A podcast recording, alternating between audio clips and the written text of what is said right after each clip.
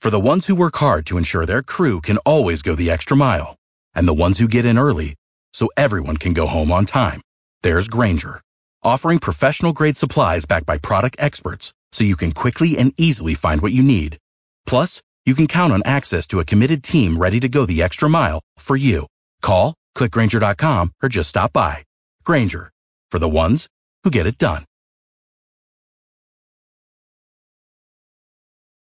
Here's the latest from Jamie Dupree in Washington. This is inside baseball from the U.S. Congress, but we should note that yesterday Republicans in the Senate used the nuclear option to change how the Senate deals with debate on lower level nominations made by a president facing relentless efforts by Democrats to slow walk everything from federal district judges to assistant secretaries in various cabinet departments. Republicans used a special parliamentary maneuver to change the precedents of the Senate rules, reducing the amount of debate time required on such nominations from 30 hours down to just two hours.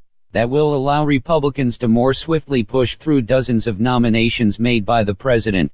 As I wrote on my blog, it's the continuation of a tit for tat battle over nominations which has been going on since the Clinton administration as both parties certainly have dirty hands when it comes to delaying tactics and using the filibuster. Jamie Dupree 2.0. Along with asking for President Trump's personal and business tax returns, Democrats on a House committee yesterday approved a plan to authorize a subpoena for the full report of special counsel Robert Mueller.